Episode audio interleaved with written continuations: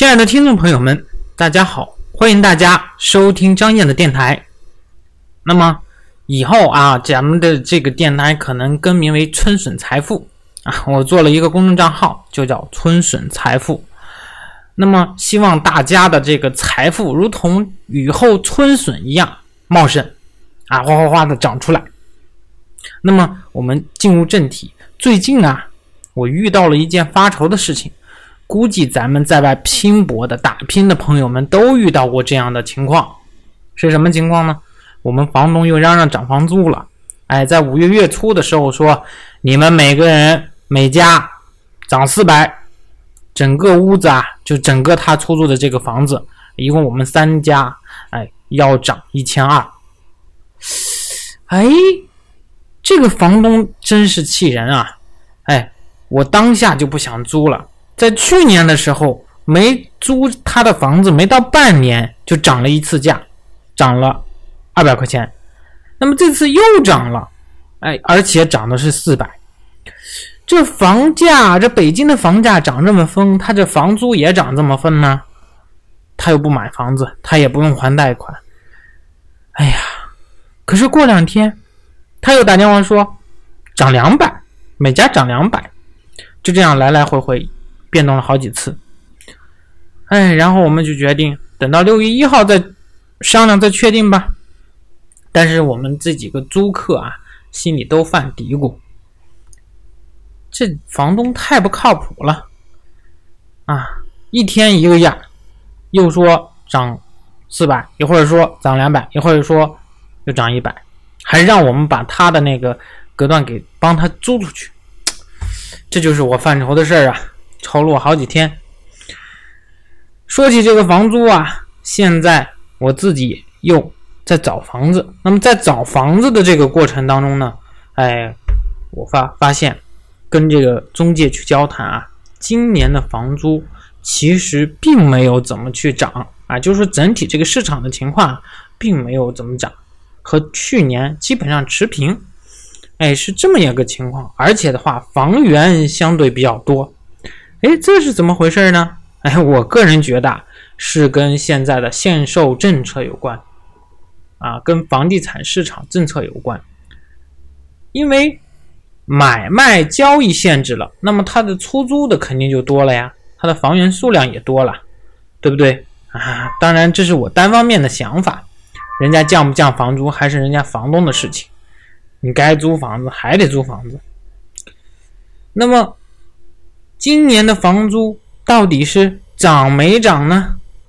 哎，不知道各位啊，你们所在的城市，你所租的房租涨了没涨？这两天这不新闻又报道了啊？就就昨天还是今天，这个新闻报道说，哎，现在一线城市房租环比下降多少多少多少？哎，上海和广州怎么怎么什么情况？这我就有点晕了。对不对？哎，到底实际上的情况跟真实的他报道出来的情况是不是有出入呢？啊，当然有出入，咱也不管。这个预示着什么呢？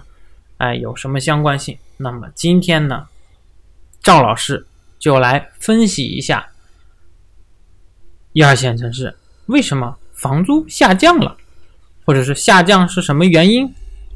欢迎大家。听接下来的精彩评论。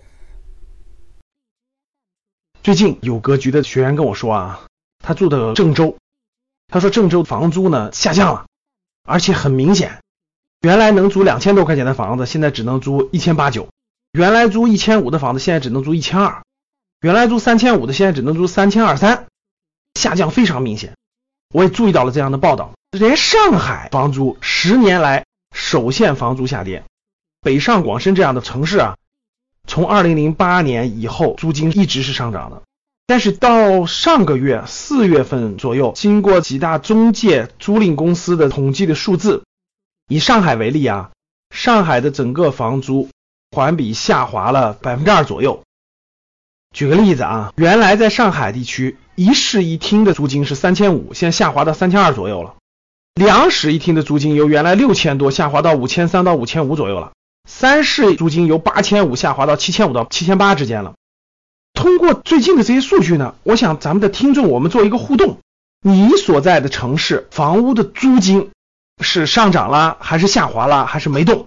后面的评论里我们来个互动好不好？我们看看它是一个地区现象还是全国现象，是一个个例还是个普遍现象，好不好？大家可以在互动环节给我回复，你是哪个城市的？你们城市的房租最近是上涨了还是下跌了，还是没有动？通过这个互动呢，大家可以关注我们节目的评论区。可以看看租金市场的变化。由于前期房价的不断的上涨呢，大家知道北上广深一线城市的租金回报率确实已经降的比较低了，基本上在百分之一到百分之一点五之间。现在房租又出现了下降，那这个现象到底是未来一段时间的持续的呢，还是短期的呢？如果只是短期一个租金的波动的话，那它不代表趋势性；如果是一个长期趋势，在未来几年内是一个。缓慢下降的过程，那它必然反向影响城市的房价。那为什么这个房租会出现下降呢？我们猜测啊，从今年一季度房屋调控加码以后，大量的房子卖不出去了，只能转售为租。据中原地产呀、链家呀等等的一些数据，在这些城市由租转售的情况大幅增加了，基本增加了百分之十到百分之二十左右的量。相当于是供应量增加了嘛？增加之后，租金普遍出现了一定的供大于求，所以租金价格出现了一定下滑。这是我们一个猜测，一个预计啊。这到底是一个短期现象、长期现象，值得我们关注。那可以肯定的是，作为投资品，住宅正在慢慢慢慢失去它的金融属性。租金是一种市场化的表现，普通租户他能承受多高，是由市场决定的，不是由炒作决定的。你的城市的租金下降了吗？我们通过互动交流，对整体房屋租赁市场做一个互动和了解。前一阵儿我去银行办点业务，银行的柜台的工作人员就跟我说，现在存款利率可以上浮了。哎，我就问他，我说现在能上浮多少呢？现在基本上你存的金额如果大一些的话，时间长一点的话，最高的甚至可以上浮到百分之四十。就引起我的注意了，是吧？然后我身边也有一些在银行工作的，一聊，现在银行拉存款成为了各家银行的首要业务。今年大家都知道，央行放水减少了，市场上的钱变得贵了，怎么表现出来的呢？大家去看余额宝就知道了。真正跟银行竞争的现金的业务竞争呢，就是余额宝。余额宝七日的年化收益率已经达到了四点零四四，百分之四点零四四。这个收益比银行放三年的定期存款都多呀！那大家告诉我，为什么我还放在银行存款，不放在余额宝里呢？最近有个重大的货币市场的变化，各位已经持续了大概一两个月了，就是央行的放水少了。这件事对我们的影响很大，包括我们的房产，包括我们的资产投资等等等等，关系到未来一到两年的我们投资理财的策略。那现在银行着急啊，没有存款，银行就没法贷款啊。没贷款就没有存款利息差，没有存款利息差，那员工就发不了工资啊。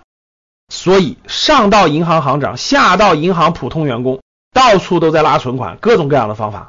那你怎么才能拉到存款呢？普通人说，那你还比不过余额宝，干嘛存给你呢？哎，上浮利率。所以呢，最近大家可以去看各大银行，其实都在上浮利率了，抢人拉存款啊。据我所知啊，国有银行的利率基本上上浮了，达到了百分之四十。存款利率，然后商业银行有些小银行的甚至达到百分之五十将近，大家去了解了解。如果你是整存整取的，或者是大额存单的，还要更高。这就是发生在我们身边的，钱不放水了，收缩了，那变化太大了，对我们的生活真的是息息相关。预知详情，安排了一场专门的在线的福利课，在五月三十一号晚上。如果大家想听我在线直播，跟大家分析最近的央行的货币政策，分析三四线城市房产的情况，分析“一带一路”给我们带来的影响，分析我们未来一到两年投资理财的策略，我们在结尾的时候插播一个课程预告。刚刚说了这个大型福利公开课，那么想参加的朋友呢，可以微信张岩老师九八四三零幺七八八，那么转发咱们本节目。哎，到你的朋友圈或者是其他社交媒体平台，哎，陌陌也行，然后集赞十八个，哎，微信我，然后看截图，我告诉你怎么进咱们的 YY 频道，怎么呃，还有咱们的这个密码，哎，都告诉你。好嘞，那么分享今天就到这里，我们下期再见。非常感谢您收听本节目。那么，想要获得哎咱们推荐的投资理财电子书、视频资料，知道如何操作听课，系统的学习投资理财、创业，可以添加张燕的微信，微信号是九八四三零幺七八八，重复一遍九八四三零幺七八八。如果您是第一次听到这个电台这个节目，那劳烦您点击节目的右下角订阅字样，这样的话有新的节目更新会立刻马上通知到您，哎，以免您以后找不到或者是错过您喜欢的节目。如果觉得咱们的节目您觉得不错，哎，还蛮喜欢的，那么欢迎转发到您的朋友圈。啊，感谢您的支持和鼓励。那么，关于更多的学习交流，我在微信等您。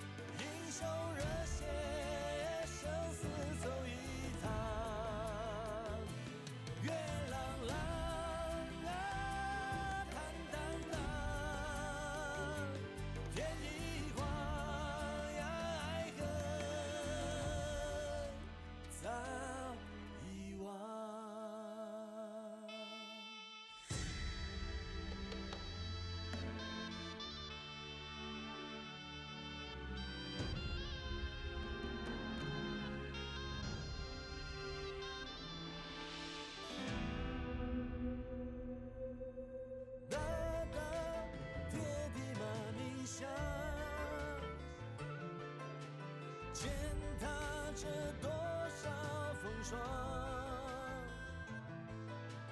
我站在悬崖遥望，这一生。